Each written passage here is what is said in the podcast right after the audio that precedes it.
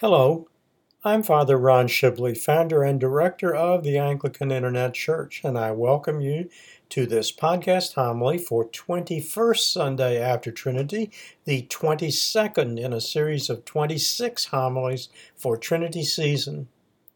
Listeners may benefit from the companion AIC seasonal video series Trinity Tide, the teaching season, which is presented in nine episodes, each linked from the digital library page with podcast versions linked from the podcast archive page at www.anglicaninternetchurch.net. The series offers a brief history of the evolution of Whitsunday Pentecost and Trinity season Anglican traditions of Whit Sunday and Trinity, including the seasonal color and fasting traditions, and commentary on the collect, epistle, and gospel readings for Whit Sunday Pentecost, Trinity Sunday, all 24 Sundays after Trinity, and Sunday next before Advent in the 1928 Book of Common Prayer. The collect, epistle, and gospel readings for 21st Sunday after Trinity are discussed in episode 8. The epistle reading for 21st Sunday after Trinity, Ephesians 6, verses 10 to 20, is a mini homily by St. Paul, which reflects his and the early church's understanding of the phrase powers of heaven and of spiritual warfare in verse 12 as a struggle not against earthly things or flesh and blood, but against, quote, principalities, against powers, against the rulers of the darkness of this world, and against spiritual wickedness in high places. He did not mean, as some modern interpreters teach, earthly governments, peoples, merchants, and businesses. St. Paul's homily includes some of the strongest allusions in the New Testament to the powerful imagery of the Old Testament concerning the only defense against spiritual wickedness, that is, the whole armor of God, in verses 11 and 13 through 17, including truth, the helmet of salvation, the breastplate of righteousness, the gospel of peace the sword of the Spirit, and the shield of faith. These are images not widely understood in our secular society, which rejects spirituality and fixed concepts of good and evil. For modern readers, as for St. Paul in these verses, the best defense against evil is spiritual armor given by the Word of God and used in perseverance in quote prayer and supplication with all the saints. The Gospel reading for 21st Sunday after Trinity, John 4, verses 46 to 54, is St. John's account of the healing of the nobleman's son, the second of three readings from the Gospel of St. John in Trinity season. The time goes backward three years to 27 AD, as in the reading for the 19th Sunday after Trinity. The location is the village of Cana, the same place where Jesus performed his first sign, turning water into wine at the wedding at Cana, also reported in the Gospel of St. John and read for third Sunday after the Epiphany. Cana is mentioned in the Gospels only three times all in St. John's account. It was the hometown of the apostle Nathanael, called Bartholomew in other Gospels. The exact location of biblical Cana is not known. Some Bible scholars believe it was near the modern town of Kfar Kana, about eight miles northeast of Nazareth. Others say it was Khirbet Kana, with one end, the ruins of which lie about 15 miles from Nazareth. The Arab peoples of the Middle East still call Khirbet Kana by the name Cana of Galilee.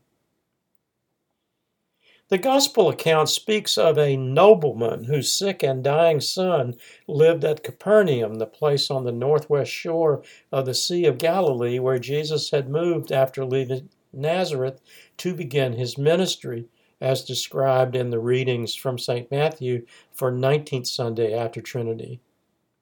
Early Christian writers interpreted the term nobleman to mean either a noble a Roman centurion, that is, a military officer, or alternatively, an officer of King Herod's court. From St. John's account, this nobleman was skeptical but thought Jesus might help. He pleaded that Jesus should come now before the boy died. The nobleman's plea for Jesus' help came long before Jesus' reputation as a healer had become widespread after the raising of the daughter of Jairus, which is the gospel reading for 23rd Sunday after Trinity. Jesus, knowing what was in the nobleman's mind and heart, rebuked him for being one of those who needed what Jesus called signs and wonders as a condition of belief.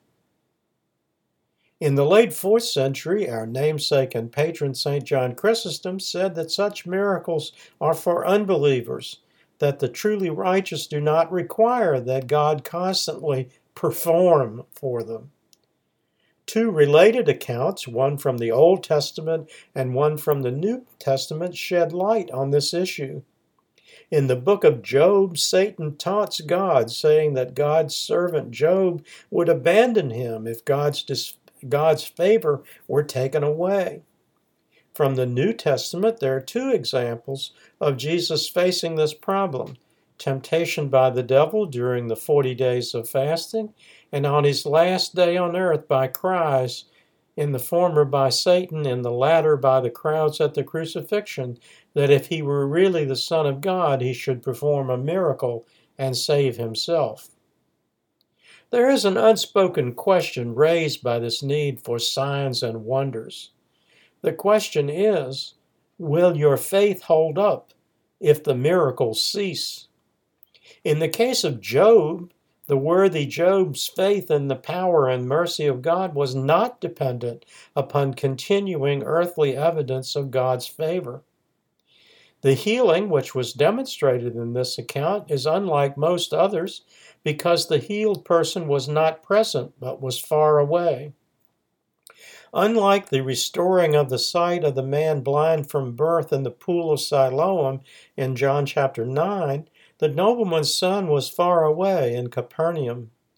Although Jesus assured the man that his son was well, the nobleman did not actually believe it until he received reports from his servant who had come from Capernaum, saying that his son was healed at the seventh hour, meaning about 1 p.m., the actual time in which Jesus spoke the words that the boy lived.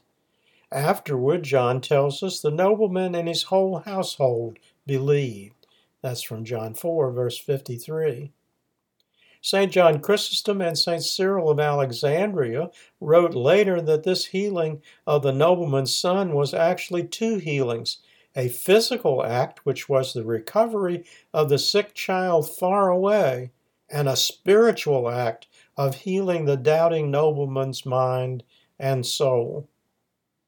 The message of the reading from St. John's Gospel is that we should be firm in our faith and not expect constant performance by the Lord to keep us reaffirmed or entertained by signs and wonders.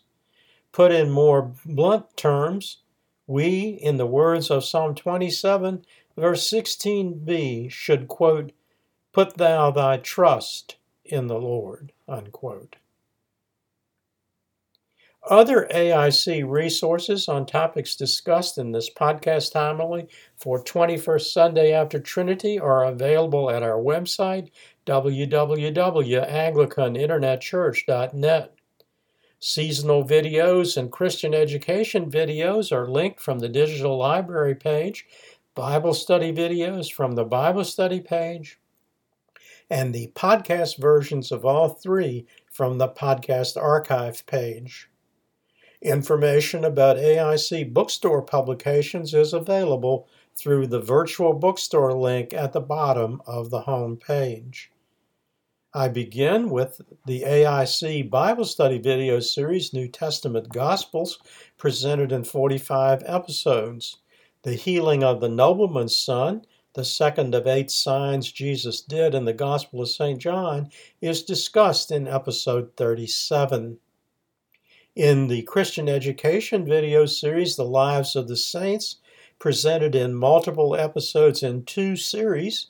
From the first series, St. John is the focus of episode 4, St. Paul of episode 5, Nathaniel slash Bartholomew of episode 13. From the second series, St. John Chrysostom is the focus of episode 9 and episode 10. And Archbishop Cranmer, one of three martyrs celebrated in episode 28. From the AIC bookstore publications in Layman's Lexicon, entries of interest are Armor of God, Faith, Flesh, Heaven, Miracles, Mystery, Powers, Righteous slash Righteousness, Sin, Satan, and Wisdom. From Christian Spirituality and Anglican Perspective, in part one, you'll find discussion of the fundamental duality underlying the discipline of Christian spirituality, that is, the reality of evil in the world and the Christian faith as its only antidote. Spiritual warfare in the context of the apostolic wisdom of Saints Peter and Paul and St. James and Jude is discussed in part 4. And finally, in the prayer book Psalter, history, text, and commentary, Psalm 27 is printed and discussed on pages 59 to 61. The first closing prayer for 21st Sunday after Trinity was written by John Cosin, Bishop of Durham in the late 17th century.